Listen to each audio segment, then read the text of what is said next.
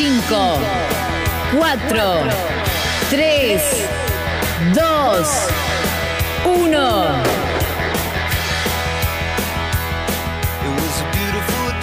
A la mañana, mejor correr. Con Dani Arcucci y Damián Cáceres.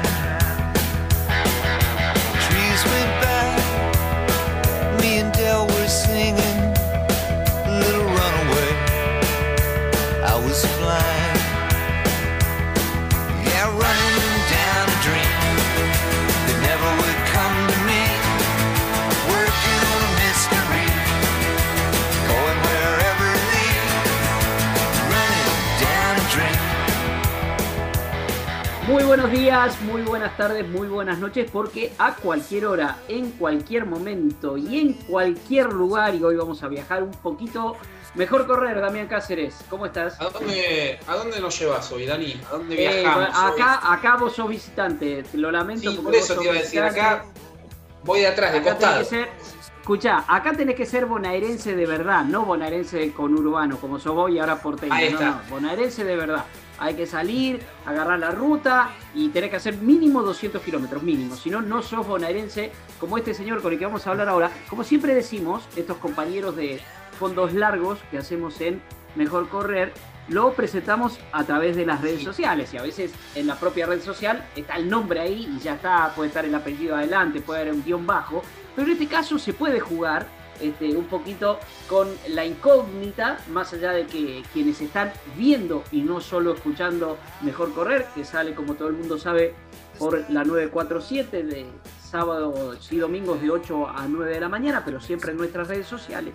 En este caso, quienes lo están viendo, les voy a decir que vamos a hablar con arroba dh-running. Porque el grupo, el grupo de running que maneja es este, casi que ya lo ha superado a él en cuanto a nombre. Él es el grupo. Y yo debo decir algo, no voy a buscar alguno de los últimos posteos, he visto que están trabajando por suerte ya con la nueva normalidad, con muchísima Sí. gente entrenando como se entrena en el interior de la provincia de Buenos Aires, que hay mucha pasión por el running, lo digo con conocimiento de causa por Juan y lo digo con conocimiento de causa por Junín, porque una vez, hace unos años, estuve y este compañero nuestro de Fondo Largo de hoy fue uno de los organizadores de algo que se llamó Co-Run a fondo, Co-Run, y la verdad que me encantó y era, me, llamó la atención, estábamos allí en el Salón Belgrano, este, en la, el salón, eh, perdón, el salón en la calle Belgrano 84, en pleno centro de, de- Junín, y me llamó la atención eh, no solo la calidad de cómo habían or- organizado todo, que era un montón de disertantes, un invitado especial que era quien convocaba, que era este, Luisito Molina, gran amigo de él, eh, sino la cantidad de gente y, y la atención y, y la- las ganas de escuchar, las ganas de aprender, las ganas de aportar. Bueno, este señor fue uno de los organizadores y así como en las redes sociales es arroba DH-running, en la vida real es Diego Ortiguera y es un placer recibirlo. ¿Cómo estás, Diego? Hoy te vamos a hacer hablar a vos. Vos me hiciste hablar mucho aquella vez. Esta vez el que va a hablar vas a ser vos aquí en Mejor Correr. Bienvenido. Es un placer, Dani. ¿Cómo estás? ¿Qué tal, Damián? Eh, la verdad que hacía mucho que no los veía y, y la verdad que la invitación que, que me hizo Juan eh, fue, fue algo sorprendente y, y lindo, ¿no? A la vez porque me decía, ¿me esperás 10 minutos más? ¿Me esperás media hora más? Sí, cómo no. Tengo más ganas de hablar con Dani y con Damián, así que te espero toda la mañana. No hay ningún Bueno, problema. nosotros, nosotros tenemos ganas de, de- de escucharte. Y quizás lo primero es esto, no, no casualmente di el pie de, de Corran, sino esta cuestión de, de cómo se está desarrollando el, el running en el interior de la provincia de Buenos Aires, particularmente en Junín, lo que vos ves, porque es una mirada muy. Este, creo que hay como una, una expansión, Diego, ¿es así? Sí, sí, totalmente. Eh, bueno, no sé, Dani, si vos eh, sabés, yo soy de Rojas, de una ciudad Sí. muy cerca de acá de, de Junín. A los 18 años me fui a vivir a Buenos Aires y hace 5 años que estoy viviendo acá en la ciudad de Junín. Cuando yo llegué a Junín, eh, vine con la idea de hacer un running team, arrancar eh, muy de a poco, digamos, como lo hice en Buenos Aires, y no estaba todavía eh, instalada la modalidad running team. Claro. Yo estaba en el parque paradito con una bandera y la gente pasaba y me miraba diciendo, ¿qué está haciendo este?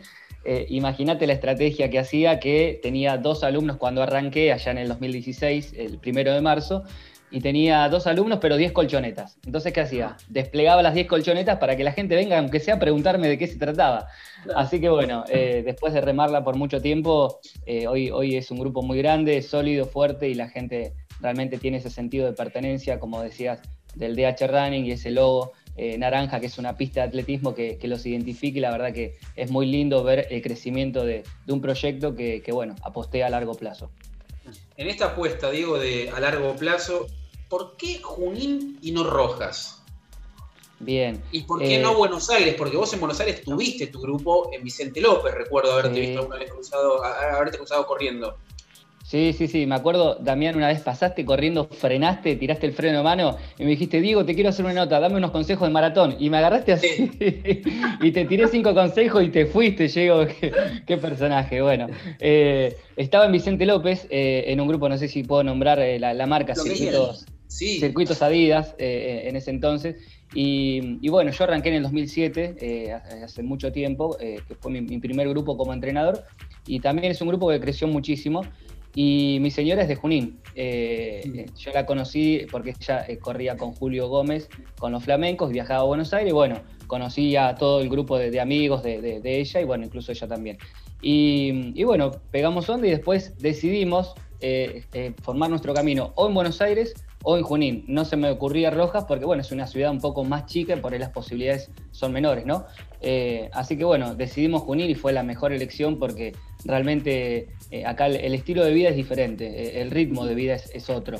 Y, la verdad que lo disfruto mucho y, bueno, en este momento estamos disfrutando mucho de una nena que tenemos de tres años, eh, nuestra hija, y, la verdad que bueno, se nota ¿no? el, tiempo que uno dispone, digamos, para, poder estar con, los chicos. Así que... Digo, ¿cuántos, años tenés vos? ¿Cuántos años tenés? Yo tengo 36, Dani.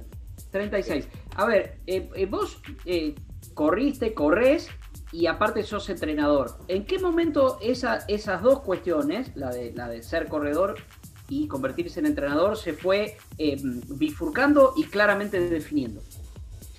Me pasó más en, Buenos Aires cuando eh, ya empecé, digamos, de alguna forma a conseguir más trabajo. Bueno, lo que tiene una ciudad grande es que siempre eh, surgen nuevas posibilidades laborales y el crecimiento siempre es exponencial si, si el trabajo que haces lo haces bien, ¿no?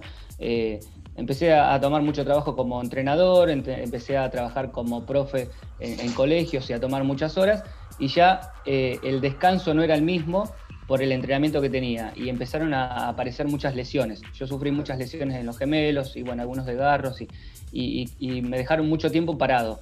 Y de alguna forma creo que uno va tomando eh, elecciones y el camino y bueno, eh, al pasar mencionaste a Luisito Molina que realmente, bueno, yo, yo siempre digo, él es eh, digamos, un, amigo que, vio todo el progreso eh, que, tuve yo, digamos, como, como entrenador y, como atleta, porque él fue quien vio ese cambio, ¿no? Porque Luisito apostó por el atletismo y siguió y llegó muy lejos.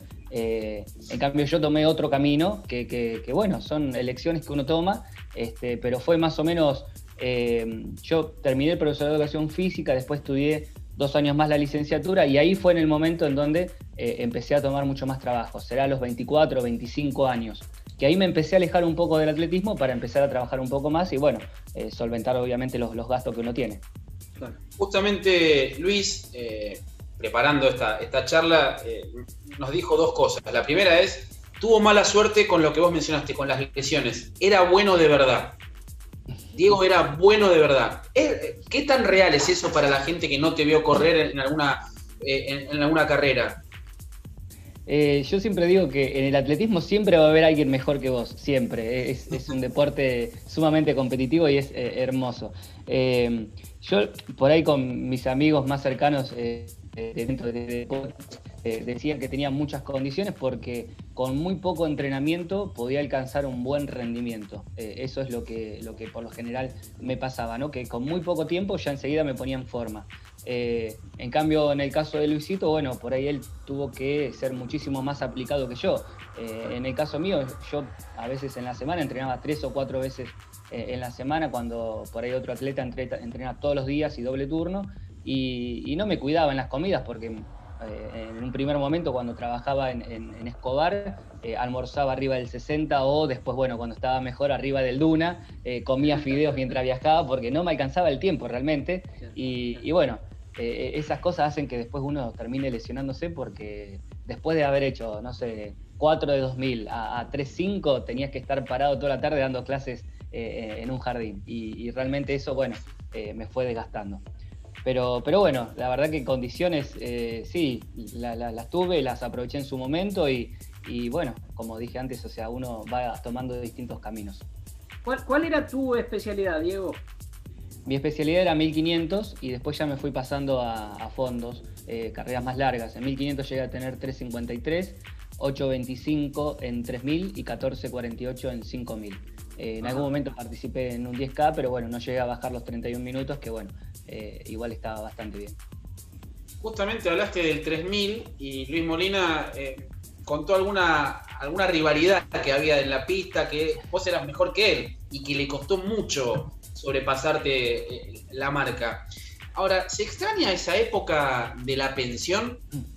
Cuando vivías en la pensión, porque mencionaste el Duna, mencionaste el, sacrificio, hay mucho sacrificio siempre en la historia de los atletas.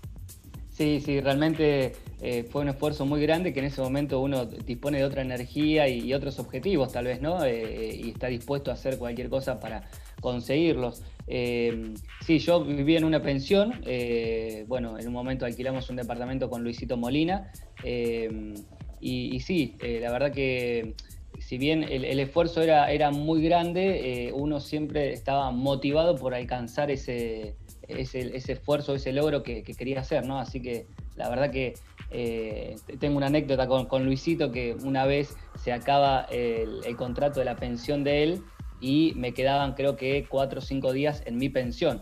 Entonces le digo, escuchame una cosa, ¿por qué no te venís a la pensión mía? Obviamente, sin que se entere el encargado, y eh, dormís ahí y, en cuatro días nos entregan la llave del departamento. Yo había viajado a Rojas y bueno, a Luisito y a mí nos encanta lo salado, así que me había traído una picada de Rojas increíble. Chorizo seco de Rojas. Chorizo seco, Dani, que los tenía colgaditos en la habitación de la pensión. Imagínate el aroma que había dentro de ese cuarto. Y con Luisito ahí adentro que los miraba y yo digo, Luisito en cualquier momento se despierta la noche y me los come. Pero bueno, nada, fue una anécdota, algo, algo lindo que uno hace en, en ese momento. Creo que eh, hoy, hoy, digamos, eh, la energía está, está, puesta en otras cosas, es así. Eh, ya, vamos, a, ya vamos a seguir charlando de tu historia y, de tu vida como entrenador y, también nos interesa mucho tu observación del mundo del running y del atletismo, pero ya que lo metimos a Luis de arranque, este, ¿cómo, lo definirías a Luis y cómo viviste que cumpliera su sueño de, de llegar a ser olímpico? Que todos sabíamos que su sueño era llegar a ser olímpico.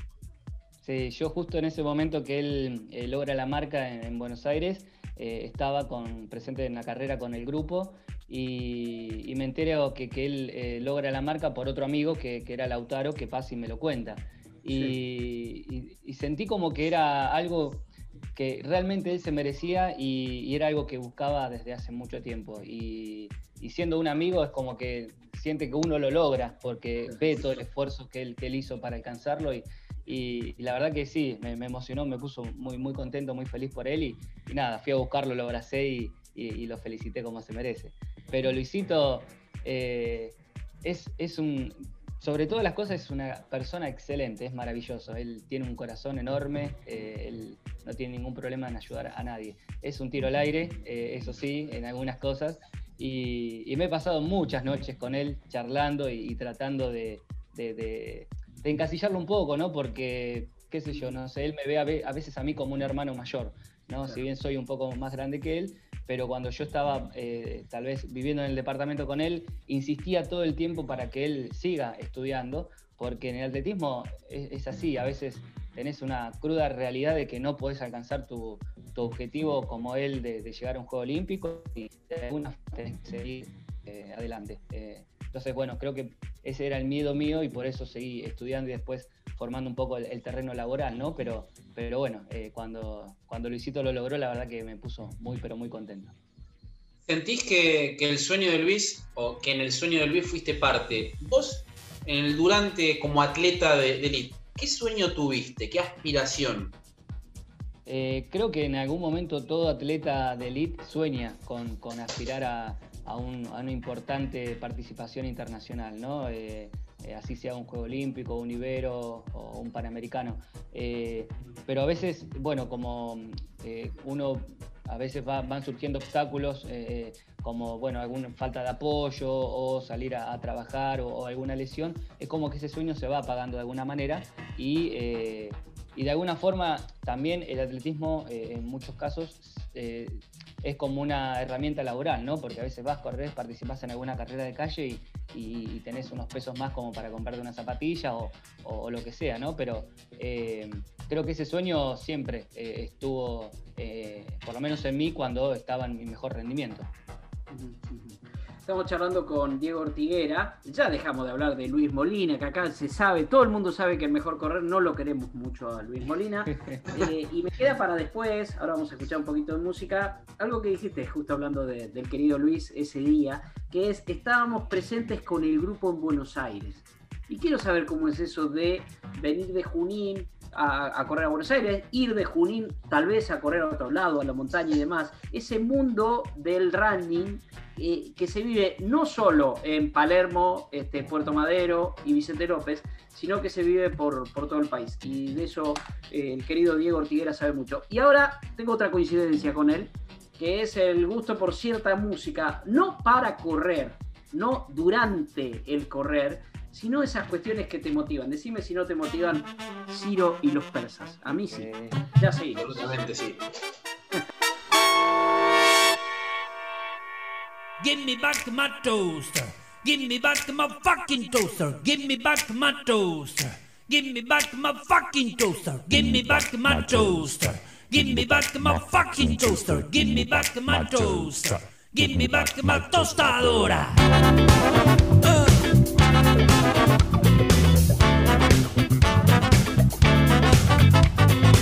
Llévate la TV, llévate el pantalón, todo lo que ve, llévate mi calzona, llévate el auto azul, el traje gris, déjame la guitarra y la armónica de pica.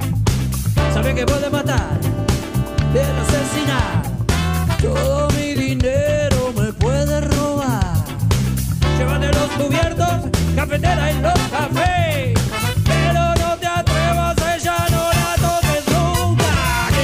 my toaster. Give me back my fucking toaster. Give me back my toaster. Give me back my fucking toaster. Give me back my toaster. Give me back my fucking toaster. Give me back my toaster. Give me back my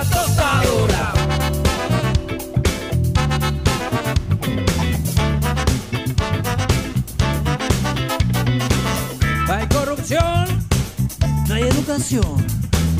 Hay corrupción no hay alimentación, seguridad, pedí la Navidad, más vigilancia, más vigilancia, a los políticos más vigilancia, si roban a destajo, no miran para abajo,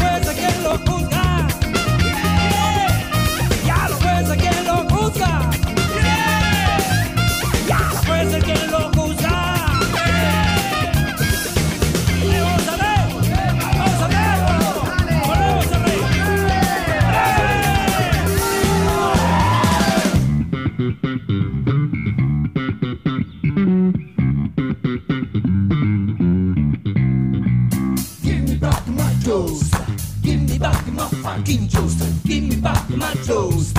Give me back my fucking toast.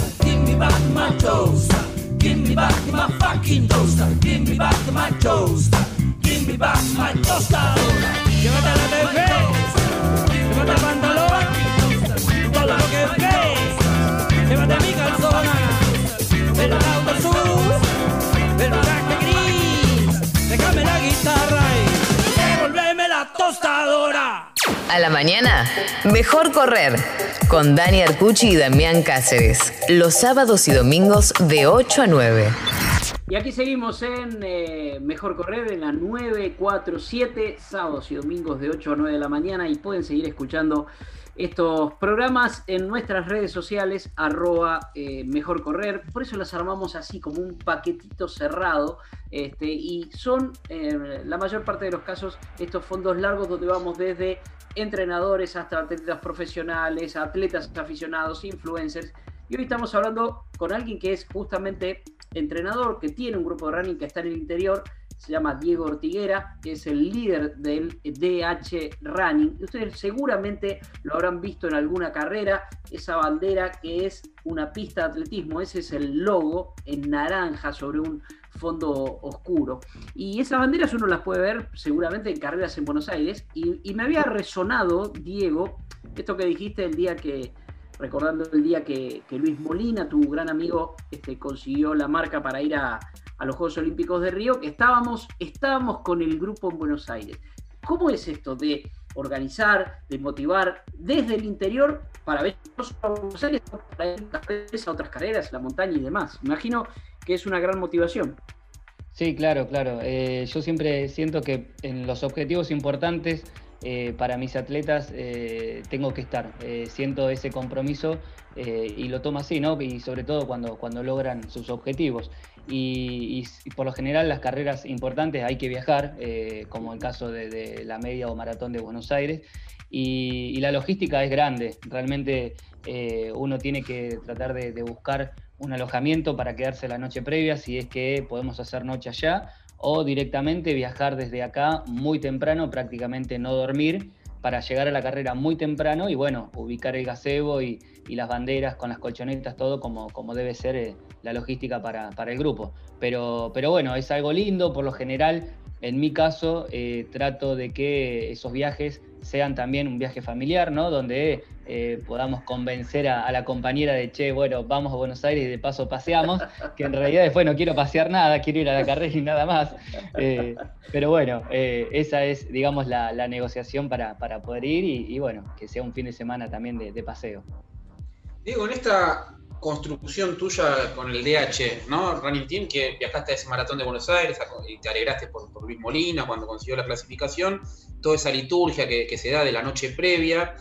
¿Cómo fue la construcción de ese primer entrenamiento con las 10 colchonetas y esas dos personas que te veían con la bandera clavada a este hoy? Digamos, ¿cómo fue el proceso? ¿Y qué tan costoso fue en cuanto a tiempo, dedicación?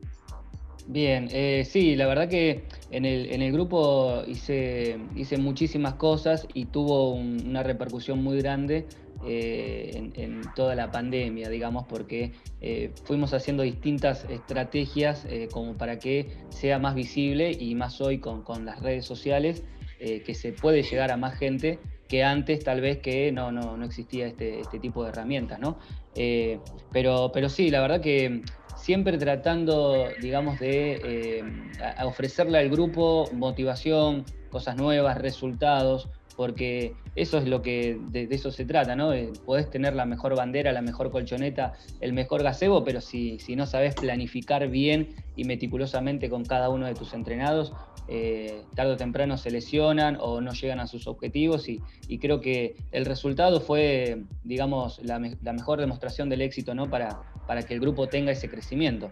Eh, en un principio por ahí el, el perfil del grupo dentro de Junín era más de gente que quería caminar o, o bajar de peso y, y realmente hoy el grupo eh, es un grupo muy amplio en cuanto a los niveles deportivos que tenemos. Eh, gente que, bueno, obviamente viene a bajar de peso, a caminar y a hacer una actividad física, gente intermedia que ya se anima a participar en alguna carrera y gente un poco, un poco más avanzada que ya se anima a preparar una distancia superior con un tiempo determinado.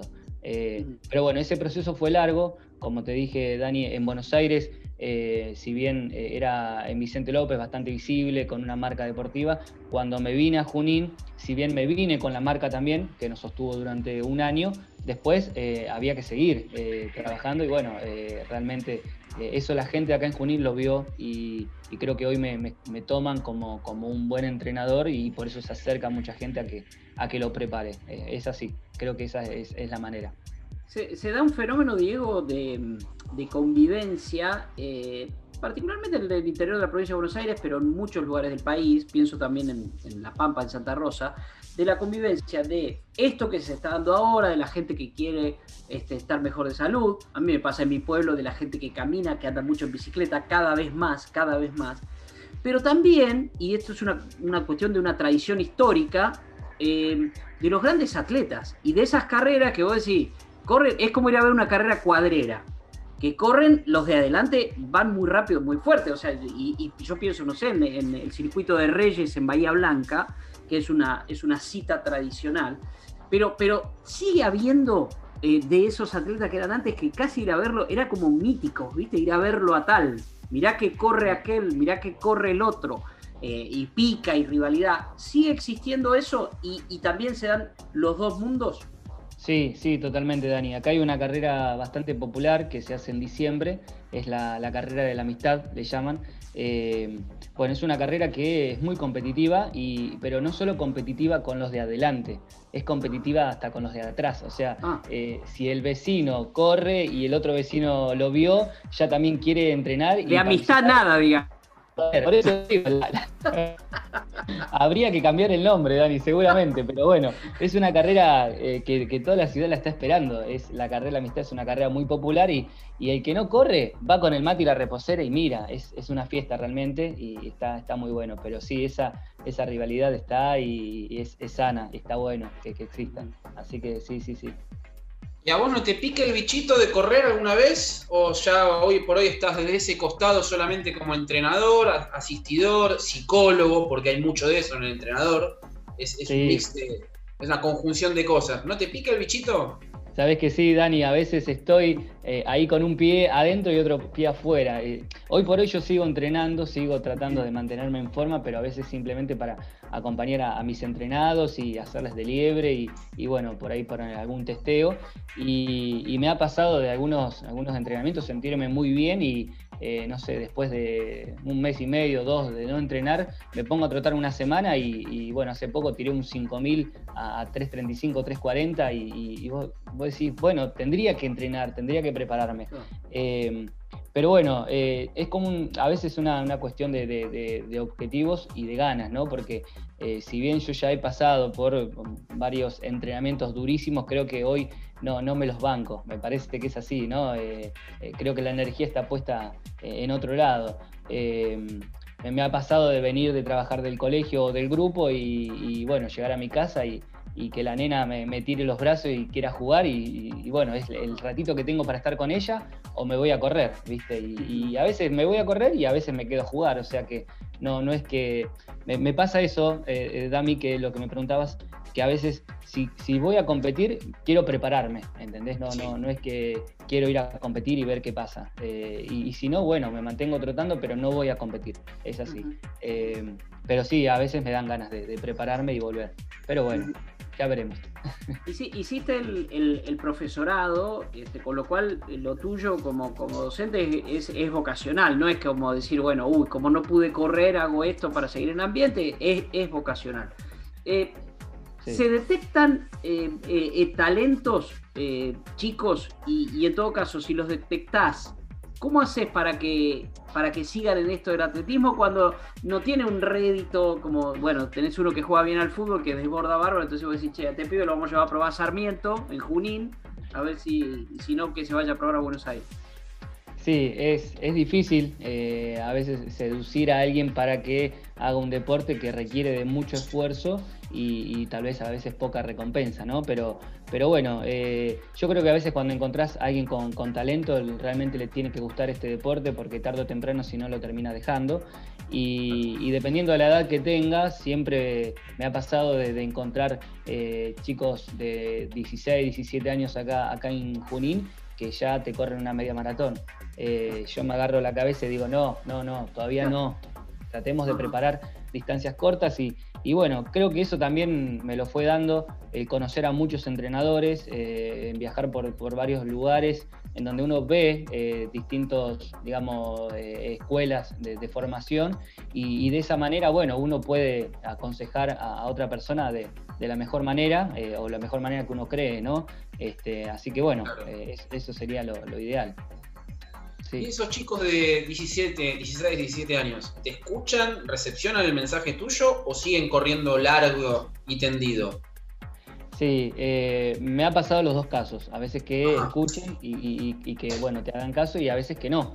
Eh, pero el que no, eh, sí ha pasado de que después en poco tiempo termina dejando el deporte y cambia a otro, a otro deporte, ¿no? Es una lástima porque a veces chicos con talento, con, con, con buenas condiciones, que se pasen a un gimnasio de CrossFit o se vayan a, jugar otro deporte y vos decís, bueno, eh, ya ahí no, uno no puede hacer más nada, ¿no? Más que aconsejarlo. Diego, vos sabés que me quedé con, tu respuesta este, de esto de viajar a, distintas escuelas de, formación y que eso te ayuda después. ¿En, quién te inspiraste y, ahora a quién ves y, no sé, a quién recurrís si necesitas algo para seguir formándote? Bien, eh, yo la verdad que soy un admirador de Leo Malgor, eh, es un fenómeno realmente todo lo que hace en Mar del Plata con el atletismo, eh, con el running también. tengo buena relación con el Colo también, Mastro Marino, que bueno, también él, es un, gran atleta. Después lo tuve a César Roses, que bueno, he, visto muchos libros de él y, bueno, cuando entrenaba con él lo, llenaba de preguntas. Eh, y después otro amigo que tengo es Jorge Castillo, que, que, bueno, hace poco escribió, escribió un libro, la verdad que muy interesante y bueno, fui tomando cosas de distintos entrenadores, ¿no? Eh, algunos entrenadores que por ahí se enfocan mucho más en la intensidad, otros entrenadores que se enfocan mucho más eh, en lo que es eh, la resistencia o la capacidad aeróbica, y, muchos entrenadores que son mucho más comprensivos y, más de psicólogos también. Entonces creo que un poco de todo eso hace que, bueno, uno tome lo, que le sirva y trate de formar su personalidad como entrenador. Eh, creo que es así. Voy tomando de a poco eh, un poquito de cada uno. Pero ¿cuál, ¿cuál sería el ideal? ¿Adaptarse al entrenado o que el entrenado se adapte al entrenador? Porque también hay una necesidad, por ahí tenés un atleta que corre, entrena simplemente para completar una media maratón, un maratón o la distancia que sea, y otro que busca la mejora constante, que como dice Dani, es un amateur con pretensiones. Exacto. Creo que es de los dos, eh, Damián, es viceversa, ¿no? Me ha pasado de, perdón, de encontrar corredores eh, que, quieren hacer hasta doble turno y, y, capaz que trabajan ocho horas. Entonces, creo que apenas llegan al grupo o, recurren a, que yo los entrene, no es que desde un primer momento ya le bajo tres cambios. No, no, eh, directamente lo que hago es tratar de aconsejarlo y de alguna forma llevarlo por el camino correcto. O a la vez también eh, puede pasar al revés, ¿no? Alguien que entrena dos veces por semana y, podría conseguir muchos mejores resultados si estimula uno o dos veces más por semana. Entonces, de alguna forma creo que el cambio tiene que ser eh, lo menos brusco posible, pero la adaptación tiene que ser mutua, ¿no? Eh, tanto el atleta como el entrenador, como al revés. Se da mucho ese fenómeno. Eh, a mí me lo decía mi nutricionista, Karen Cámara, que me decía, no sos atleta, ¿no? ¿Viste? Porque uno va y querés, no, yo quiero la dieta de Mo Farah. Bueno, pero pará, porque vos después te, vas de acá del consultorio, tenés que ir a laburar dos horas a la tele, dos horas más a la radio, después tenés que escribir una nota y después a la tarde te vas a entrenar. Mofará vive para eso, más allá del talento, ¿no? Pero bueno, creo que hay una, cuestión así de, ver esos modelos inspiradores, cuando son inspiradores este, y saludables y ayuda. Y de eso ahora, después de escuchar un poquito de música, Diego, quiero, quiero charlar quiero saber cómo sos con el atletismo de afuera. Mencionaste muchas veces libros, leí esto, el que escribió aquel, este, y, cómo nutrirse, porque a partir de la experiencia de uno, en este caso la tuya como entrenador, muchos que escuchan también van buscando, porque eso también forma parte. ¿eh? Yo te digo, dijiste el libro y yo no, de Castillo, por ejemplo, yo no lo leí. Me encantaría tenerlo, te voy a preguntar, ¿dónde lo consigo? Porque es esas cuestiones de, de, aprender. Este, no sé, ahora hay por la cada ahí de con, Leo Malgor una cuestión de cómo entrenar maratón. Y yo sí. lo quiero hacer. Estuve con Leo el otro día y se lo preguntaba. Me dice, no, Dani, pero ya no, no, no, no, sí, lo quiero hacer porque es, es, como nutrirse, es aprender. Pero quiero saber cómo lo vivís vos. Lo que ya sé es que te gusta la misma música que a mí para correr o para motivarse para correr. ¿Y quién no se motiva, por ejemplo, si escuchás No me arrepiento de este amor por Gilda? salís corriendo, salís corriendo así. Nosotros vamos corriendo a esta breve pausa aquí en Mejor Correr en la 947 y seguimos.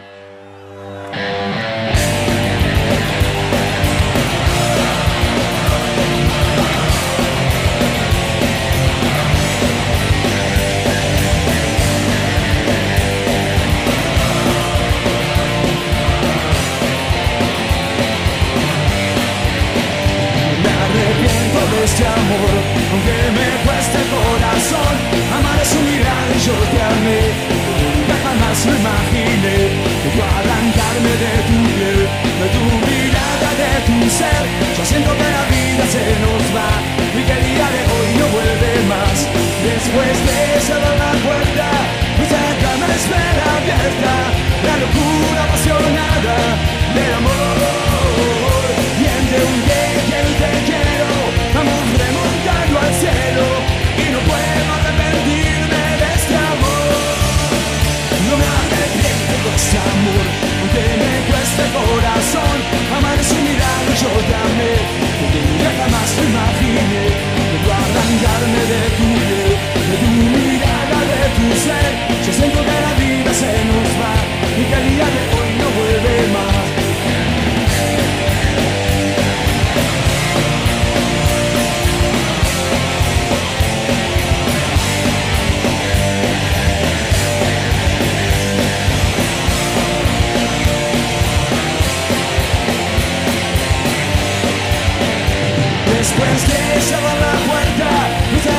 espera abierta, la locura apasionada del amor. Y entre un te quiero y te quiero, vamos remontando al cielo, y no puedo arrepentirme de este amor. No me arrepiento de este amor, aunque me cueste el corazón, amar es un milagro y yo te amé, como nunca jamás me imaginé, de no que la vida se nos va y que el día de hoy no vuelve más. Sí.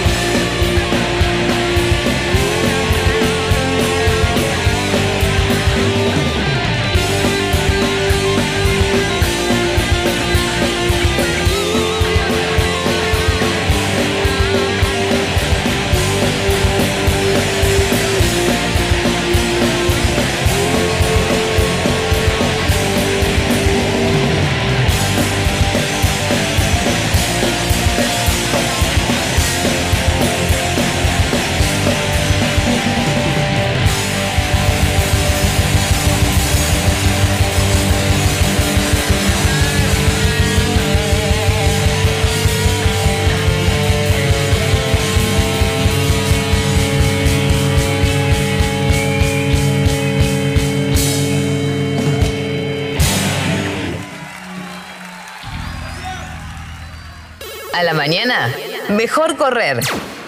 Y aquí seguimos en Mejor Correr, este, compartiendo este fondo largo. No sé cómo vamos, Diego Ortiguera, ¿lo vamos llevando bien con Damián? Este, ¿Vamos Sí. bajando el ritmo? ¿Subimos el ritmo? ¿Estamos bien? El pulso, ¿cómo va el pulso? ¿Bien? Por ahora, por ahora bien, hemos viajado hasta Junín para charlar con él. eh, siempre es un gusto. Y, y te decía, eh, Diego, que esta, esta cuestión de querer informarse cada vez más, también, no, no querer ser como un atleta, pero sí informarse cada vez más. Hablábamos del libro de Jorge Castillo, Kilómetros a, tus pies, que, que- a vos te, te ha servido. Pero lo que te preguntaba era, ¿cómo, ¿cómo sos vos para nutrirte aparte del libro? Por ejemplo, sos como nosotros que se corre eh, el Mundial de Medio Maratón en Polonia y, y te pones el despertador a las 5 de la mañana para ver la carrera. Eh, ¿Sos así de seguir tanto? No tanto de, ponerme el despertador a, la- a las 5 de la mañana, pero sí después de ver la repetición o incluso de buscar, eh, digamos, a, a los atletas que no, que no conozco, eh, cuál, cuál es su biografía o, o incluso a veces me gusta leer eh, va- varios, eh, varios artículos que, que pueden Claro. salir de entrenamiento. O sea, hoy con, con internet realmente podés entretenerte muchísimo, como así también recurrir a libros, que, que a mí me encanta leer en, en papel y tenerlo.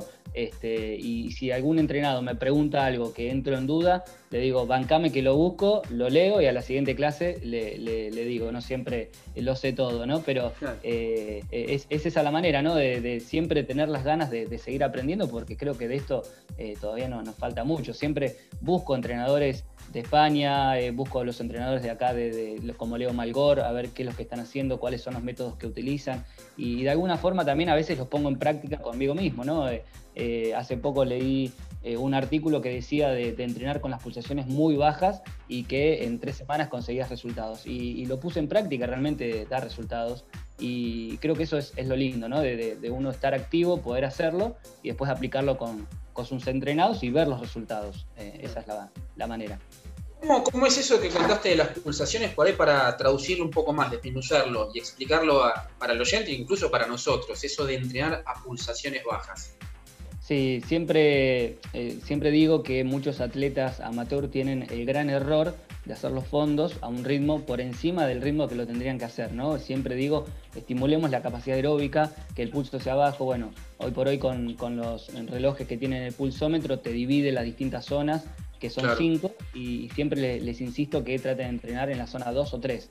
Y capaz que la zona 2 o 3 es distinta a la tuya, a la mía, a la de Dani. Entonces, Sí. eh, es importante también saber cuál es el pulso basal, cuál es el pulso máximo y dentro de eso hacer distintas eh, fórmulas para poder determinar las diferentes zonas. Ahora, si tu zona de entrenamiento para aeróbico tiene que ser por debajo de 150 o 147 y no tenés que ir a 160. Y eso es lo que hacen muchos atletas, ¿no? De correr el fondo largo del fin de semana a 160, 170 pulsaciones, donde ya no están estimulando la capacidad aeróbica, sino están estimulando otra zona. Eh, así que bueno, hago mucho hincapié eh, en eso, soy bastante meticuloso. Dani, permíteme, puede tener, es una- un pensamiento mío que comparto, pueden tener que ver las redes sociales que son súper importantes, pero esta, necesidad de compartir el entrenamiento, mostrar el reloj, que uno mismo lo hace, entrené acá, entrené allá, si no compartiste el entrenamiento parece que no entrenaste, puede tener que ver, eh, eh, sería la parte tal vez eh, negativa de, bueno, si comparto un entrenamiento tiene que ser rápido, si no, no califica. ¿Hay algo de eso y tiene que ver con, con los propios los propios miedos de uno, tal vez. Sí. Damián, to- totalmente. Es, es una lucha constante con las publicaciones, con lo que hizo aquel, lo que hice yo, por qué el otro hizo esto, por qué recuperé un minuto, por qué recuperó dos. Eh, a mí me ha pasado de tener muchos entrenadores y, y realmente siempre eh, confiar en cada uno de los que yo entrenaba. Y eso es lo que yo siempre les digo a mis entrenados, ¿no? De que eh, cuando un entrenador te da un entrenamiento es porque cree que eso es lo mejor para ese Sí. corredor, ¿no? Entonces, esa confianza tiene que ser eh, una confianza extrema, que tenés que saber que lo que yo te estoy dando es así.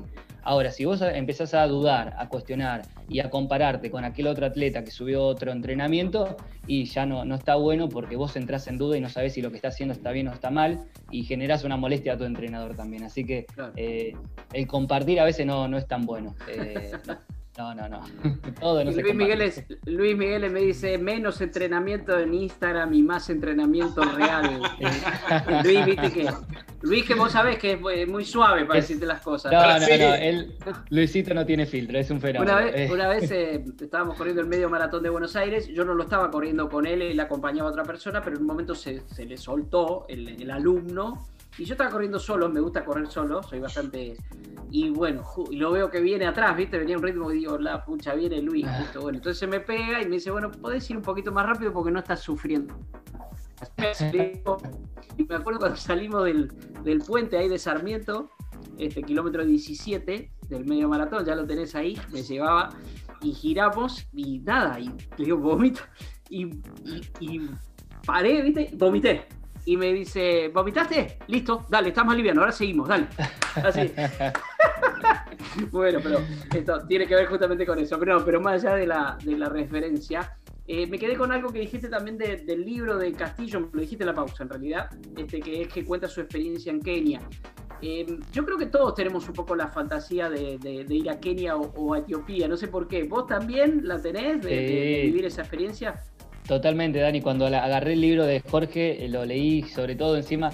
eh, yo soy de no de agarrar un libro y no empezar en principio y ir al final. O sea, siempre lo que hago es abrirlo. Y ahí empiezo a mirar y a leer los capítulos que me interesan. Lo primero que leí fue la experiencia de, de Ariel cuando se fue a, a Kenia y, y cómo, cómo trabajan allá, la humildad que tienen, eh, esa disciplina y esa constancia que, bueno, eh, realmente la cultura de ellos es así. Eh, así que sí, creo que la ilusión la tenemos todos de ir para allá.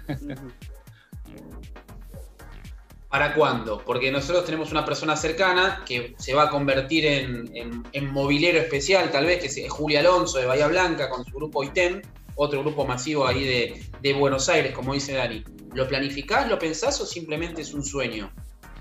No, yo creo que es un sueño eh, eh, Ah. en este momento, ¿no? Porque no, no, no es un viaje que haría con, con mi familia, ¿no? Tampoco me iría solo un mes de- dejando a la familia, eh, es así. Pero, pero bueno, más allá de eso, eh, uno, eh, digamos, a, a los que van, los sigo, lo- los miro, los leo y, y, bueno, creo que en este momento está Belén Caseta ya, que Sí. que a veces cuenta un poco sus entrenamientos y lo que hacen y, y bueno, es, es muy interesante, la verdad que es muy lindo. Eh, eh, Diego, bueno, hablando de, de- de grupo, de, masividad y demás, este, eh, cu- ¿cuántos, ¿cuántos alumnos hoy el DH Running? ¿Cuántos alumnos tiene? ¿Cuántos corredores tiene? En este momento tenemos 85 entrenados en DH, pero siempre hay mucha gente que eh, por X motivo deja de venir, pero después se vuelve a integrar. O sea que alrededor de 100, 120 personas eh, son parte, digamos, de- del DH. Eh, es así. ¿Y tenés a distancia? Te lo, te lo pregunto porque, a ver, eh, fuera de broma, no, no es un chiste, pero salís muy bien, este, digo, ev- evidentemente manejás tecnología y, y- y demás, este, pero, pero también entrenás a distancia, ¿crees en el entrenamiento a distancia? Sí, sí, sí, totalmente. Eh, tengo, tengo entrenados a, a distancia que eh, semanalmente siempre contacto y les pregunto cómo vienen o me escriben ellos. Eh, pero creo que ahí es cuando más tiene que funcionar el, el diálogo y, y la comunicación, ¿no? Eh, esto de saber cómo estás, cómo te sentís, qué pasó, cómo fue tu semana, este, y de alguna forma hacer algún ajuste o no en el plan de entrenamiento si, si lo requiere. Pero, pero sí, sí, sí, funciona. Obviamente tienen que aportar de los dos lados, eso siempre. Sí, sí. Claro. Y, y tu nena, que tiene tres años, es chiquita, pero el ejemplo de ver al papá correr, entrenar, la mamá, eh, la, la mamá corría para los flamencos, si, si, si mal no Sí. recuerdo que mencionaste. Eh, que ese ejemplo que casi mamó desde la panza, podríamos decir, eh, ¿para qué lado puede llegar a, a derivar? ¿Tenés chicos también? Eh, no, no, en, un- en algún momento tuve una escuelita de atletismo eh, que, que la tuve que dejar por falta de tiempo, pero creo que, que eso lo disfrutaba mucho. Yo trabajé mucho en jardines, eh, bueno, en este momento estoy trabajando en escuela secundaria, en Buenos Aires trabajé en jardín, en primaria, en secundaria, en todos los niveles, y la verdad que me gusta mucho el manejo de grupo de, de distintas edades, ¿no? Porque todos tienen lo suyo, los grandes, los adultos, los chiquitos. Eh, y la nena mía es, eh, ¿qué te puedo decir? Es inquieta, es un avión. Yo creo que los genes lo tiene de esa actividad, o sea, le pones el celular, la tablet y te la tira y sale jugando, ¿viste? Porque ella tiene una cama elástica y por suerte tenemos un, patio lindo acá donde ella puede jugar y, correr.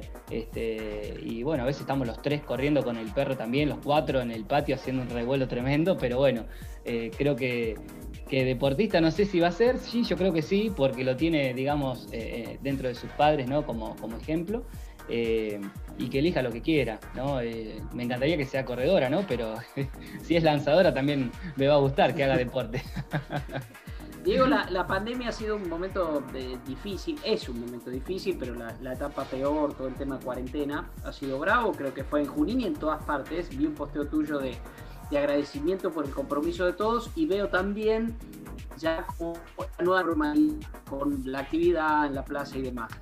Ya hay como planes de, de, salida, hay carreras por delante, decir, bueno, se puede viajar hasta acá, bueno, tenemos pronto este, Santa Rosa, tenemos Mendoza. ¿Ya hay en tu grupo este, planificación de movimiento? Sí. sí. Sí, sí, sí, Hay, hay eh, algunos objetivos que ya están planteados, pero bueno, obviamente que eso sobre la marcha se sabe si se hace o, si se suspende. Eh, me ha pasado de bueno, una carrera en Pergamino, acá cerquita de, de, Rojas y de Junín, que se ha suspendido una semana antes por el aumento de los casos. Y tenemos la suerte de que acá en Junín también se hacen carreras. De hecho, se va a hacer la carrera de la mujer. Hace poco, el fin de semana pasado, se hizo también una carrera de caminos rurales, 7 kilómetros acá en nuestra ciudad. Y, eso de alguna forma los mantiene motivados ¿no? a, cualquier corredor. Eh, yo lo que hice fue una seguidilla en toda la cuarentena de eh, distintas etapas eh, de, carreras. hicimos carreras de 7, de 10, de 21, eh, carreras virtuales, ¿no? Que primero eran dentro del grupo, después participaron todos los grupos de, Junín y después lo abrí a cualquier persona que quiera eh, participar, se contactaban conmigo, me pasaban el resultado, hacía la clasificación y lo publicaba. Eh, y eso realmente sirvió muchísimo para tener un, objetivo y un motor a motivarte para seguir entrenando. Que eso fue, digamos, el boom que, que, hizo que el grupo de H Running se haga muy conocido porque, bueno, eh, mucha gente quería participar cuando no había eventos. Hablaste de grupos de Junín. ¿Cuántos grupos hay? ¿Cómo es la convivencia? La convivencia acá no es tan buena como en Buenos Aires, ¿no? En Buenos Aires me llevaba mucho mejor con, los, profes, pero bueno, eh, acá me pasa de que por ahí iba al parque en el lugar donde yo me ubico y encontraba un profe ahí con, su banderita, eh, un profe nuevo, entonces nada, con respeto le decía, disculpame, eh, en este horario, estos días, eh, este espacio, si me permitís, lo uso yo. Esto es 90 minutos de running. ¿Qué pasa en los grupos? no, no, no, no.